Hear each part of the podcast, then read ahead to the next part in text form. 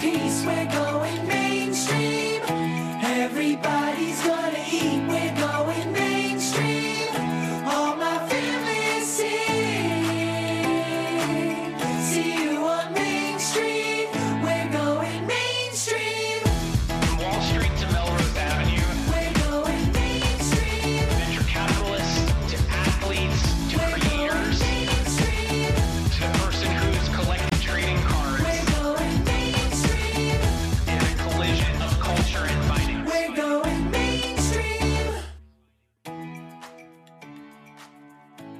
Today on the Alt Goes Mainstream podcast, we have one of the OGs of the crowdfunding space on to talk about how he's built platforms that have evolved in tandem with the alts ecosystem.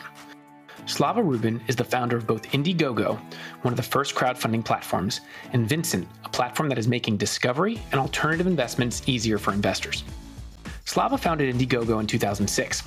He grew Indiegogo from an idea to over 500,000 campaigns and more than $1 billion distributed around the world. While at Indiegogo, Slava represented the crowdfunding industry at the White House during the signing of the Jobs Act and helped navigate bringing equity crowdfunding to the American public. Slava also pioneered security tokens in the US. He created a way to sell fractionalized ownership of the St. Regis Hotel in Aspen, Colorado using blockchain technology. Slava's latest work in the alt space is to bring transparency, discovery, and diligence to investors. He's founded Vincent, which he's likened to Kayak for alternatives, to enable investors to easily search, discover, and invest in all sorts of alternative assets. We had a fascinating conversation about the evolution of the alt space, from the early days of equity crowdfunding to now wading through all the different options of investment platforms in the alt space today. We also talked about the alts portfolio of the future and the need for an aggregator, and how once other industries, like travel, had their aggregator, the space took off. Thanks, Slava, for coming on the Alt Goes Mainstream podcast. We're going mainstream. Slava, welcome to the Alt Goes Mainstream podcast. Thanks for having me. Excited to be here. Yeah, well, you- you've done a lot in the alt space over a long period of time. So it's going to be exciting to talk through the evolution of this space and then the evolution of your thought process as well, because you've done different things, but all building on top of each other. So I'd love to actually start with your background. You founded one of the first crowdfunding companies, Indiegogo. So let's start there. I mean, how, how did you come up with the idea to found Indiegogo? What did you see? Why was this something that needed to be built? Sure. This goes uh, all the way back to 2006. My two co-founders, Danae and Eric, uh, we were having dinner. We were talking about why is it that YouTube, which is pretty new, is democratizing access to content, and Prosper, which is pretty new, simplifying how people can get loans. Trying to get access to capital and an investor is still uh, all about the gatekeeper, whether it's the VC, the institution, whether it's the bank. Why not just be able to see if the crowd would want to fund you? And we just had this crazy idea in the fall of 2006 and launched in January 2008. The original idea was actually to try to get investments, uh, but we right away, as part of our research in 2007, figured out all the regulatory challenges. So we came up with this workaround, which is a rewards based model where you can get maybe a t shirt or a CD in return. We started in film. I believe we were actually the first platform in the space back in January 2008. And then, you know, one day at a time, here we are many years later. And it's pretty normal to know what crowdfunding is. So you obviously started Indiegogo as a donation based uh, crowdfunding platform. You then evolved Indiegogo into a crowdfunding platform that also had an equity crowdfunding component to it as well, in addition to these donation based projects. So, why did you decide to move into equity crowdfunding? Maybe it also ties in with some of the regulatory landscape and the change there, which I think you were a part of as well. So, would love to hear that whole thought process because that kind of leads up into what you're doing today at Vincent. As dealing with the regulatory, I mentioned in 2007, the workaround was to actually have donations for nonprofits or to have pre orders of product for things that are for profits. What we weren't able to do was actually offer a return on investment. So, actually, a, a share or a stock. So we kept on moving that forward. Then in 2012, there was the opportunity to petition Congress to try to change the laws around crowdfunding.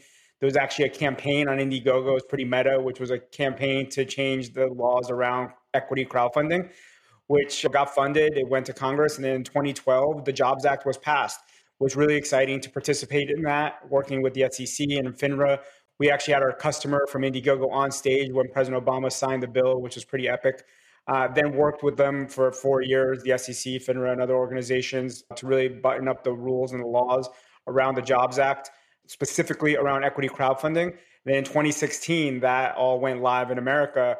And then at Indiegogo, I set up a uh, brand new originator where we did nearly 150 deals, 97% of them funded. So we totally understood what it was like to try to actually stand up an equity crowdfunding uh, platform.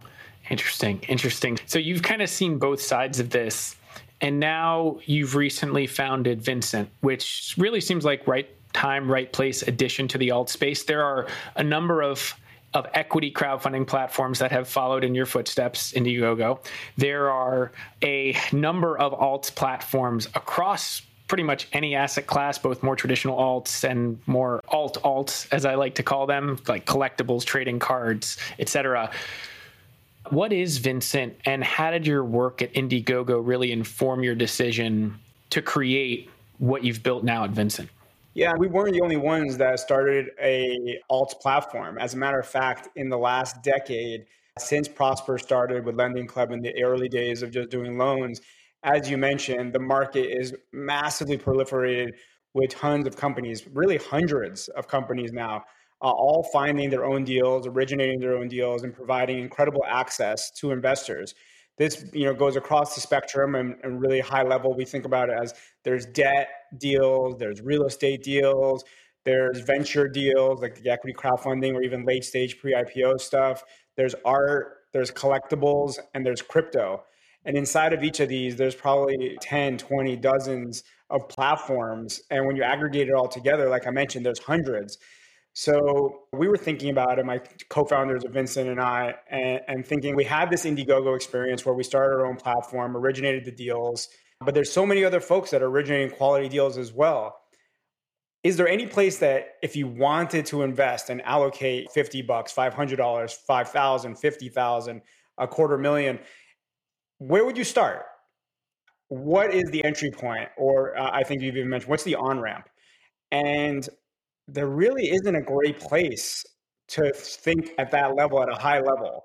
Yes, there's places to think about where do I want to do crypto? Where do I want to do art? Where do I want to do equity crowdfunding? Where, but that already makes you have to make a decision. But most people aren't thinking that way. They have some disposable income, they have a, an extra bonus, and what are you going to do with it? Right now, the options are talk to your buddy at the golf course, talk to your friend at dinner, or check Google. And they all have issues and they're not scalable and they're not really showing comparison of apples to apples and be able to understand all your options.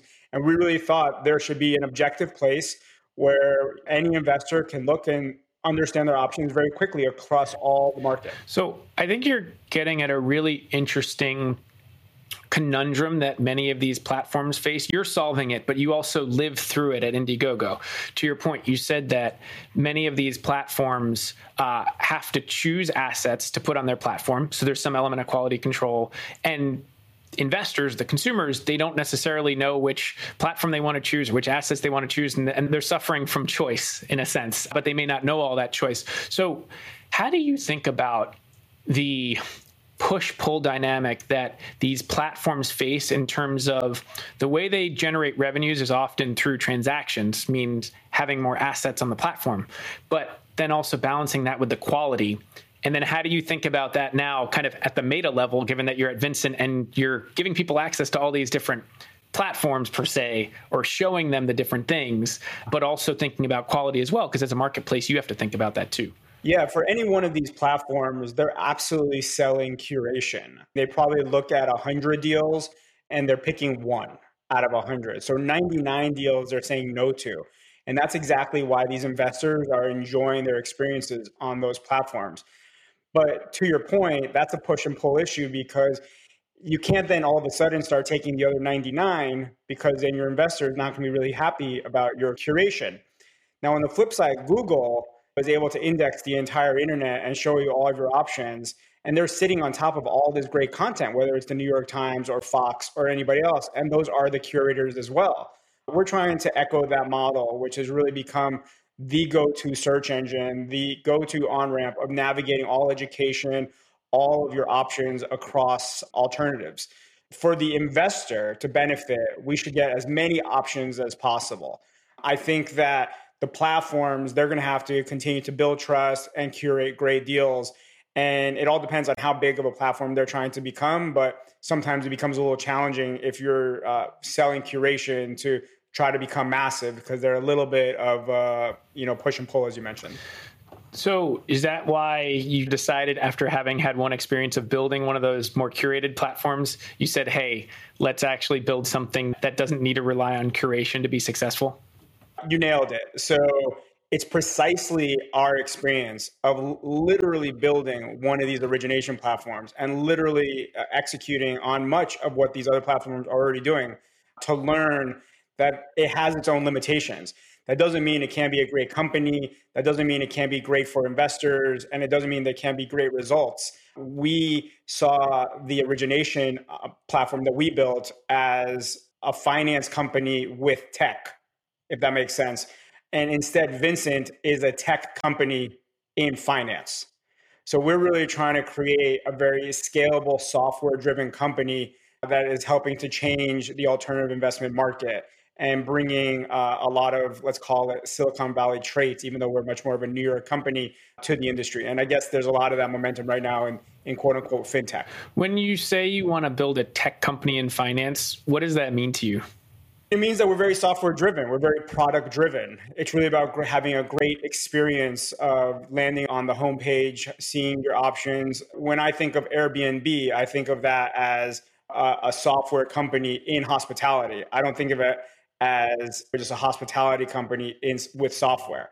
So it's just really important to understand where your DNA is. And if we were having to curate deals every day and that was 80% of our process, it'd be hard for us to focus as much on the product. Now, don't get me wrong, the, the deals is where it's at because investors aren't happy with what their options are and they're not making returns and the whole industry is going to struggle. But i like to compare it to you know kayak where in, in the airline industry obviously kayak has no planes. They're not actually doing maintenance on the landing equipment but united definitely is. And a fascinating thing is most industries it's not until they had their aggregator that actually the industry took off and I really hope that with Vincent starting to you know grow, we just launched in November uh, of, of this past year that we want the entire industry to benefit and we want everybody to continue to do better. Well, that was actually going to be where I wanted to go next, which is so why, in your mind, has there never been a platform that is at the meta level aggregating all of these different investment opportunities? Is it because this industry, in your mind, is still so nascent? It just kind of had to get to this point. I, I want to hear the thought process of as you were building Vincent, like, okay, why was this right time, right place? I think you mentioned part of it for sure. If you tried to do it earlier, it wasn't uh, established enough, it wasn't fragmented enough, and there weren't enough players to believe in. Now there's so many players across so many different verticals. Also, you have what's happening with Robinhood. You have the audience really leaning into getting more exposure. You have what's happened in the previous era, let's call it, of fintech, where already people are learning to do uh, trading accounts, learning to use um, Betterment or Wealthfront, learning to have retirement accounts. The next wave of that financial empowerment is to get exposure to alts for the everyday person. And the one thing which is true in terms of founder market fit, we happen to have built Indiegogo. We happen to have then created an origination platform to know the pain, to know what it's like. So having that background was very helpful to navigate the industry, the regulatory, and the various players for partnerships. We felt like we had the right package to try to put this together. I, I absolutely believe that there'll be more players trying to navigate this. And in the long run, it'll be the actual investor that will benefit from all of it. They'll have more choices. Again, just like in kayak, now there's Hotwire and there's all these other options, and all of them really serve the customer to really get more transparency and choice. Or Zillow, as an example of aggregating the real estate market, and, and there's other players there as well. So let's take a step back and talk about the industry at a high level and what's going on in the alt space. The, the industry is obviously growing. I think there's now close to 11 trillion of assets allocated to the alt space. That's going to continue growing. I think by 2025, it's going to be around 17 trillion or so of assets. Walk us through what you're seeing in the alt space and why this is such a big opportunity to serve investors in terms of accessing alts. I mean, you nailed it. It's going from 11 trillion to 15 or 17 trillion in the next few years. Those are huge numbers for a financial product that usually does not see massive, massive growth rates like that. And even if you take out a lot of it, which is massive institutional investments, this is becoming de- democratized for the everyday person, whether they're accredited or unaccredited. These growth rates continue to move rapidly, as in the last decade, this went online. And the reason these numbers are going up are a fewfold. One, in, in, in financial markets, the main products, their margins are being compressed. And it's a little bit of a race to the bottom on the main products. And the opacity, the opaqueness of these alt products really lends themselves to these large institutions to want to try to find ways to get them to their customers because there's margin opportunity. And now on the investor side, said very simply, every person should have 5% exposure to alts. Every single person. Now, every single person is a lot of humans. And if you just multiply that by their net worth, that's a lot of opportunity. And I can guarantee you that everybody listening on this call does not have 5%. Some people might have a lot more than 5%. Most people will have significantly less than 5%. I'm not telling you it has to be a rule, it's a simple heuristic. Maybe it's 3%, maybe it's 7%. But if all of a sudden you fast forward a decade from now and everybody's thinking about, like, hey, what's your 5%? Are you doing trading cards? Are you doing crypto? Are you doing art? Do you put it in real estate? Do you put it in debt? You put it in race cars? That's going to become a topic. That's going to be a discussion. Just like people are talking about where they put their retirement accounts or what they're day trading, where you're getting your alt exposure is going to be a really important topic. And I, that's where that 11 to 17 trillion is happening. Why do you think that is? Do you think that's because, and I know we've all talked about this in the industry, is that like interest based investing, investing in culture are things that people care about, want to talk about. Even, even investing in stocks has become part of culture, Robinhood, the meme culture, et cetera. Is that why you think this is such a big trend where particularly younger people think of finance as culture and therefore want to invest and then talk about these kind of things or invest into things that they actually care about? I think that's one of the trends that's happening. At the higher level, people just want to be able to do better with their financials and get better returns. And they've known that in the past, they don't have the right or access to do what the ultra high net worth have done, or the institutions, or the family offices. And those people that have money, they know how to make money. And this is one of those rules in the playbook, which is figure out your alts portfolio. And for the longest time, that wasn't an option for most people. And now it's slowly becoming more and more of an option. Some of these things are complicated, so it's a little bit unapproachable. But when you're talking about a piece of the Declaration of Independence, it becomes a little bit more approachable. When you're talking about a Mike Trout or uh, a Michael Jordan card, it becomes more approachable. Definitely, people are able to use their cultural background to look at investment. But the reality is, I think a lot of this is about investing. And that's how you're going to get from 11 trillion to 17 trillion, not because people are just enjoying themselves. If the returns aren't there year after year or after several years, people will just stop putting money into this. But I do think that the alts market is very strong and there's going to be a lot of opportunities to make money. And so you mentioned that an investor's portfolio is going to look very different in the next few years, in large part due to the proliferation of many of these different alts platforms and accessibility to different types of alts paint us a picture for what your vision of an investor's portfolio looks like in the next three to five years. Super high level, every single person should have their 5% exposure. And as part of that, you're not going to want to have your 5% exposure just all in crypto. Just because you like Bitcoin doesn't mean that your entire alt exposure should just be Bitcoin because all of a sudden Bitcoin goes down and you're super sad or Bitcoin goes up and you're super happy. To navigate the risk, you really should have a diversified portfolio. That doesn't mean you need to have every crypto coin. Maybe that means you should have some real estate, some debt, some trading cards, some art. And, and these are great assets historically that sometimes are not being correlated to the market. They're showing good returns. Obviously, it's always hard to price the market, whether you're trying to find the Michael Jordan card, $250,000, or it just sold for like $800,000 I, we're not suggesting that. Uh, that's like we're just trying to time the market on Robinhood with GameStop. But we're talking about more trying to hold money and get outsized returns with outsized alpha for a small portion of your uh, portfolio. We really do think that as the infrastructure gets built out, There'll be more tools like Betterment where you can have access to uh, a continuous exposure to alts. You'll be able to navigate the decisions on your own and pick your own alts, or there'll be products out there to support you. You mentioned Kayak before and creating this aggregator and just this place where people can figure out the right flights or hotels, et cetera, for them. If we take that analogy to what you're building at Vincent, how much do you think that people should have complete choice over what they do and you're just providing the data? And in an aggregated fashion versus actually like you just discussed people need to understand how to put together a diverse portfolio so you actually start to play the role of kind of advising them on portfolio construction rather than just being a kayak I think the answer is yes. So you're already seeing in these other origination platforms where they'll offer one real estate deal, then another real estate deal, and then all of a sudden people are saying, you know what, I don't want to be picking real estate deals. And then next thing you know, you see a real estate fund that they're offering. And I see more and more of that evolving. What's definitely missing in the market is a diversified approach across alts. Again, a lot of these alt opportunities are very siloed within the specific uh, vertical. And I think over time, we'll see more of that opportunity. I think that people should definitely have the opportunity to do their own quote unquote stock picking.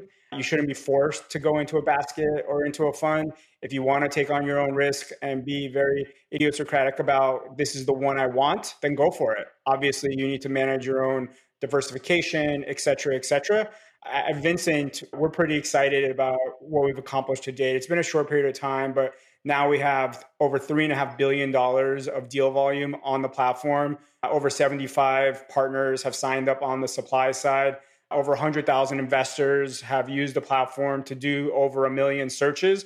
And we're just getting started.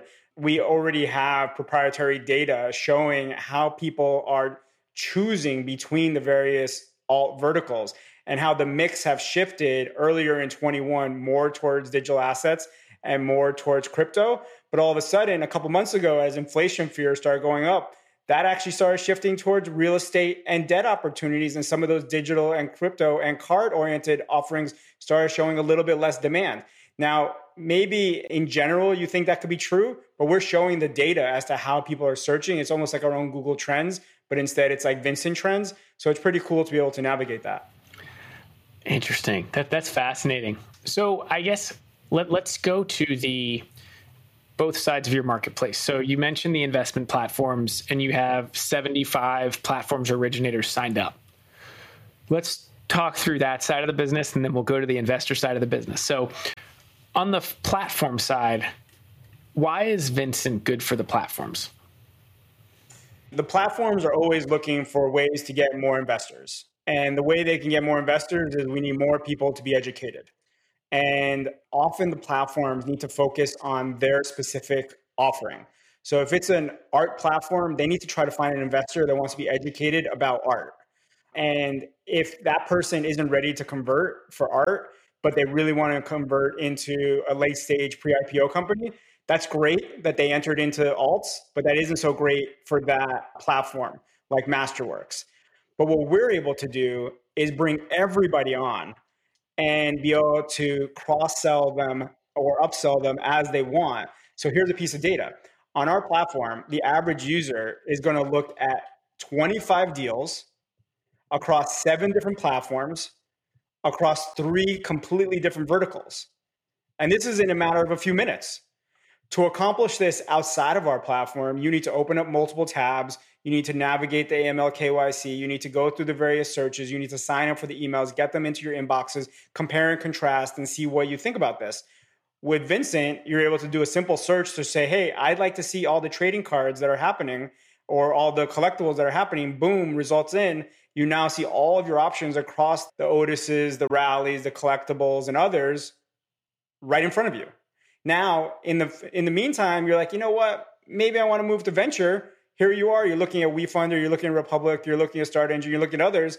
It took like maybe three seconds, and that's just like what I was mentioning about being a tech company where we're trying to create great product and user experience. I think that's really beneficial to the end origination platform because they're able to then capture more uh, investors along the way. What do you say in response to the platforms that say, I'm building this platform that's a brand in the alternative investment space. I need to own that relationship with my customer. Everybody's going to want to be as connected to the customer as possible. And in the long run, you want as many customers as possible, which is all about having a good CAC, customer acquisition cost, LTV, lifetime value equation. And we're looking to help all of those origination platforms to really get a lower CAC as part of that process we should be able to capture every single investor and be able to show them through self qualifying where they should go. Most of these origination platforms, they can't service every single deal because, like we mentioned in the beginning, they're curating. So you automatically can't be the market because you're curating your specific slice of the market. We're trying to show the entire market. Yep. And in the process, can get them more investors at lower CACs. I, I think it sounds like there is a lot of similarity to the travel aggregators in the sense that it just unlocked and opened up the industry even more, right? Exactly. So, from that perspective, even if they don't own the relationship with the customer, everybody's going to benefit from having more customers come to the space through an aggregator that makes it really easy to find and search for investment opportunities. And at the end of the day, to your point, many of these platforms, and you lived it at Indiegogo, they want investment volume or transaction volume going through their platform. Yep. And once you've actually come to Vincent, you're already like self qualifying yourself multiple times. So somehow you landed on the site, whether it's through one of our marketing or blogs or other channels. Then you actually said, here's the search I'm looking for. Then you looked at these various deals. Now you've clicked on this actual deal to click over to the website. That is super qualified deal flow, lead generation. It's just super valuable for the actual platforms and we're already seeing that their interest as you know they look to partner with us. And a lot of them are asking to sponsor our content or to try to get in front of our audiences because they see how qualified these investors are how much do you think of Vincent as like the passport or the wallet for the alt space? Because I, I, think you hit on something that may be underappreciated, but is incredibly important, which is the KYC AML. And many of these platforms, they have to build out that function themselves. They are registered entities. They have to do this. But on the investor side, to your point, the experience is very clunky, very disaggregated, and can be time consuming. How important is all of that in the process of building out the alt space when it comes to the investor experience? Yeah, and again, you're talking about how to optimize product and how to optimize user experience. And to me, I think there's like another 10 companies to be built uh, inside the alt space. And the idea of having a passport, as you say, or a wallet or a mint.com or a so many different options. Alt is so young and there's so many opportunities to continue to improve it. And what we try to bring to the table is a view objectively from the investor. How can you support the investor and the experience they're going through to simplify as much as possible and to educate them and to get them the best results and returns possible? So, yeah, absolutely. I think that sort of feature or that sort of company definitely needs to be created or built. And I think you'll see more and more of that as the industry evolves. And I think that's also going to be a push and pull because it goes back right to your previous question, which is the origination platforms want to own the investor. So how do you navigate with a passport? Look right now at the Google OAuths or the Facebook OAuths or the other. It's really just a matter of whatever you can do to simplify conversion to lower the hurdles, the better for everybody. And we just have to show that with evidence. I think you're hitting on probably one of the most important themes in the space. And I think in, in success cases for consumer fintech, where they've really indexed very well is on customer experience. How do you think about that in terms of the problem you're solving for investors? Yeah, for us, we're investors first. That was the whole idea. How do you create a company which is partnering with the investor and is very objective, which is tricky because most of the industry and most of the regulations are all about trying to be in the pocket of selling the deal and trying to just push the deal as much as possible. We really think in the long run, it's about having investors that are, are trusting you. And for us, that's about education. And the education is across the industries, is across the options. It's about providing these tools. We're trying to save them time and help make them money. And that's what we think about. And whatever products and experiences we can create to do that, that's what we'll do. So save you time and make you money. Yeah, I think the other thing there too is when it comes to investing, investing is very much about trust, particularly with the liquid assets. So investors are allocating to liquid assets, they can't get their money out of it for quite a long time. How do you think about that in the context of Vincent, knowing that you're, yes, you're a marketplace that's showing people everything, but also you want the space to grow and you want people to continue to allocate assets to alts?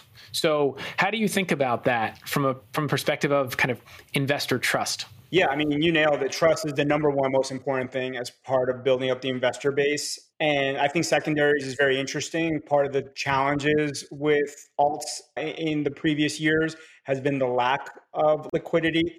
Already, you're seeing within specific verticals and within specific companies, you're already starting to see bulletin board secondary trading and that's creating somewhat of a liquid market. I think that will only accelerate. More companies will do that. The liquidity will increase, the speed and the transparency of price uh, discovery will continue to improve. And over time, I don't think it's going to happen tomorrow. I think this is going to take a little while. But over time, these highly illiquid assets will find their ways of getting liquidity, whether it's every year, every month, every day, or potentially every few seconds. And I think that's going to be massively beneficial to the growth and the uh, usage of alternative investing. For us, we just see that as like another option. Right now, the product is focused on the primary issuance. So let's call it the IPO of these deals. But already our users are asking us to get more exposure into the secondary pricing and the secondary offerings. We just see that as more surfacing and aggregating more information. So sometimes illiquidity is a feature, not a bug. There have been times when I've wanted to sell, but haven't been able to, and I've been glad on the back end that I haven't, and vice versa in other cases. And I think a lot of that comes down to A, being exposed to it, but B, investor education. So, ha- given that alts may be more complex as an asset class, and that people may not have had access historically, so they haven't done it, so they may not be as educated on the space. How do you think about importance of investor education and, and how do you go about doing that? Education is right in there with trust. How do you build trust? Part of it is educating the investor, creating a consistent user experience, and delivering what you told them they should expect. And I absolutely agree that education is one of those issues as to why the industry is not as big as it could be. And we're just doing that all through content. Having the opportunity to speak with you on this podcast is a way of getting more people to learn about the opportunities and to learn about what's right or wrong for them. Similarly, we have a blog that we're constantly putting out new posts across all kinds of various verticals and asset classes. We partner with our originators to create content, whether it's webinars or, or other uh, information as well. We also have a really fun uh, newsletter which comes out about once a week, where you can sign up totally free. That we actually aggregate the best articles, the best pieces of content, usually about 15 for that week, all into one place. And we call that the pulse. It's usually about five hours of research saved for you, and then you get to read it in a matter of minutes. And that's one of those things where you feel like you just don't know and you're a little afraid that you're not educated enough. And that's what's stopping you from moving forward. And the same thing happened in the airline industry. You weren't sure if you were getting the best price. So you were a little afraid to book that next ticket because you thought maybe a better price would come out tomorrow. And the more you got educated, and the more you felt you had a handle on all the options, you then execute. And the same thing is happening here uh, with alternatives. And we're continuing to create as much uh, content as possible. We're actually going to be going even deeper into content. We're excited to be announcing a raise. I think we might uh, speak about that here soon. But this $6 million that we're raising now, uh, a good chunk of that is going to be going to enhance our content, education, and tools. Well, one thing I want to get to before getting to the raise is something that you just mentioned, which is making sure people know what's going on in the space, are educated. When you think about the travel industry or even the public markets, so platforms like Robinhood in part have such high engagement, crypto as well, because there's consistent flow of information or liquidity of information in addition to liquidity of those assets. How do you think about making sure that people have such high engagement in the alt space because many of these investments are longer dated. Therefore you don't have to interact with either the investment or the platform as often as you would with robinhood per, for example where or coinbase where you're constantly checking the prices of the assets because you're trading those assets and there's market movements. How do you think about that when it comes to the alt space creating high levels of engagement but also understanding and respecting that these assets have different features than say public equities having the content out there to help for the education and add for additional engagement is smart. You can see as crypto grew, it wasn't by accident that you had the CoinDesks of the world or the Cointelegraphs and others. It very much happened in parallel by having that content to get them engaged to think about their next decision and vice versa, that they work in tandem. So I definitely see there more content needing to be created as it relates to alts to really add to that engagement. Now, the thing about alts, I agree with you that I don't think people need to be dealing with their alt portfolio four times a day before and after lunch trying to decide what they're going to do. But what we're already seeing, and it's an early proxy in our eight months of existence, is we're already seeing people on average looking at about, it's trending at about 10 deals per year. That's pretty interesting. And we did a survey before we started, Vincent, and people were saying they want to do a deal a quarter. Not they want to look, but they want to do a deal a quarter. That might sound like it's not much, but that's quite a bit. That means you have to be diligencing lots of deals to be able to end up with what is that one deal you're going to do per quarter. We multiply that by all the potential users and all the potential deals, it starts to get pretty big and a big hairy mess. So that's why you want simplification, education, and a tool set that can help you compare and contrast. So that's a great segue into the news that is happening this week, which is you're raising around to really supercharge the growth in the platform, the content. Walk us through this raise, why you did it, why you did it now, and what it means for both Vincent and the alt space. So we just launched November 1st, as I've mentioned already a couple times. Momentum has been really good. And we were thinking about how do we accelerate things. We had a lot of investor interest and we decided to move forward. So we're announcing uh, a $6 million raise. We have Jason Calacanis and his fund leading it with Joe Lonsdale and 8VC as well. We have Barry Silbert coming in from Grayscale from DCG, which both a partner and an investor, and obviously knows how to you know manage a big fund. We have several of the amazing platforms. Their CEOs and executives are coming in as in, as investors. Obviously, you, Michael, we're excited to have you in with Broadhaven, which is awesome, and some other great influencers like Meltem and Sahil. When you have one name, you're pretty awesome. That's true. Meltem and Sahil both, yes. They're known by their first names and for good reason. So I guess you have some platforms that are involved in your business. You have some, I'd say, alternative asset managers like DCG, Barry Silbert, what he's built to some extent an alternative asset manager. How do you think about the evolution of the alt industry and how will Vincent interface with that? Yes, you are consumer facing, but there's not just increased individual investor interest and allocation of assets to the alt space, but we're also seeing the intermediaries, wealth managers, RIAs, allocating to alts on behalf of their clients. How do you think about the kind of overall evolution of the space, and where does Vincent play a role in not just serving the individual, but maybe even the institution? It's a great question. So, as a startup, we want to focus. Often in the early days, the way you die is from drowning, not starvation. So, we don't want to, you know, try to juggle too many balls at the same time. But the market is huge. You mentioned it, growing from 11 to 17 trillion. Lots of different players, lots of ways to navigate the ecosystem. I think RAs will play a significant role. I think that you're continuing to see, though, the younger generation wanting to be more empowered themselves. And what does the RIA look like in this industry? How will that evolve? Definitely the larger organizations are already advancing their alternative uh, portfolios some of them have reached out because we have some very interesting data, like I mentioned, where we're able to see day by day, month by month as to how the trends are evolving, as to what people are interested in. That's some interesting data to try to forecast forward or to share with your clients. So there's an opportunity for Bloomberg of alts. There's all kinds of interesting opportunities. It's hard for me to predict exactly what's going to happen. We're just going to focus on our little company right now and try to serve investors because like I said, we want to help them save time and get exposure into alts and make money. And we have a, a big task ahead of us. What's your ultimate vision for the alt space? It's kind of like Indiegogo uh, V2, if you think about it. Indiegogo was trying to just democratize the access to getting investments or to getting capital. Where why was it that the gatekeeper had the access uh, and otherwise you weren't yet funded? Now, flip this on the other side, which is why is it that large institutions and the people that are massively in the know, why do they get access to the deals and why do they get to benefit from the higher alpha, higher returns? But the everyday person doesn't get to have that exposure, doesn't get to have that information, and doesn't have access to that investment. And we're trying to democratize that access to the alt space and do it in a way high integrity, trusted, where we can partner with the investor. And in the long run, I hope they don't think about us too much. I hope their portfolio is going up and they're making money and they're living life and buying their house and sending their daughter to college and all that good stuff.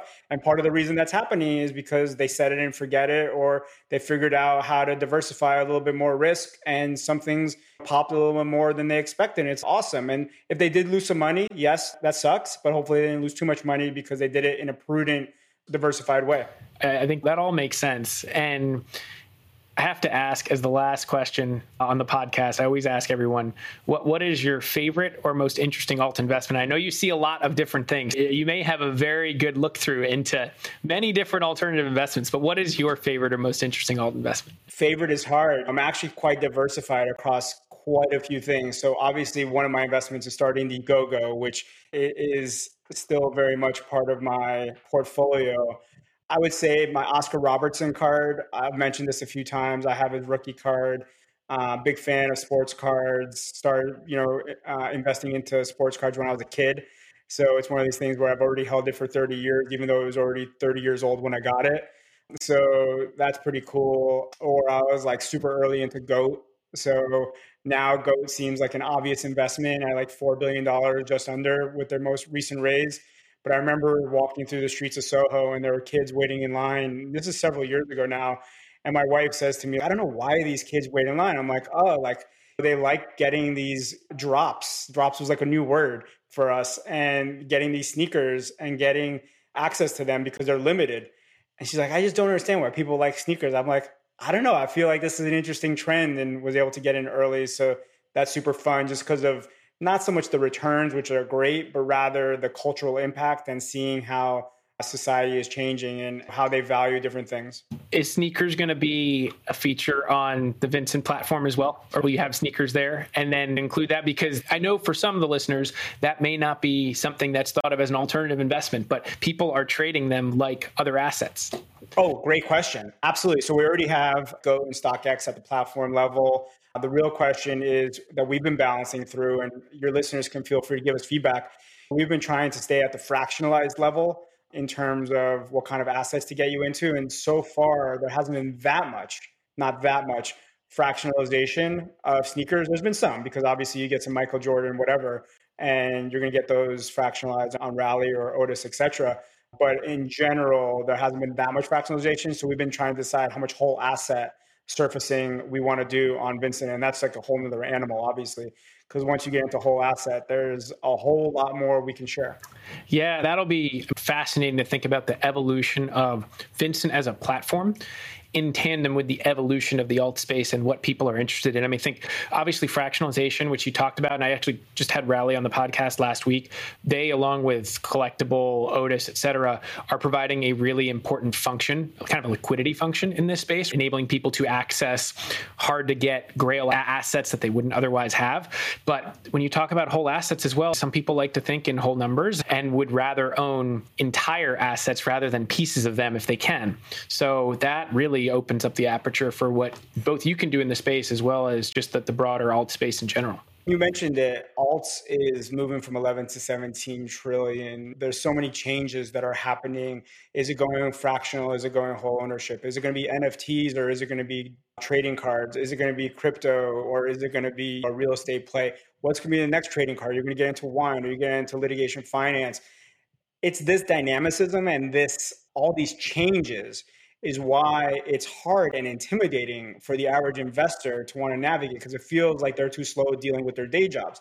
And even if somebody is good at alt- to alts, I haven't really met many people that are ever good at more than one of these verticals. Maybe two, maybe two.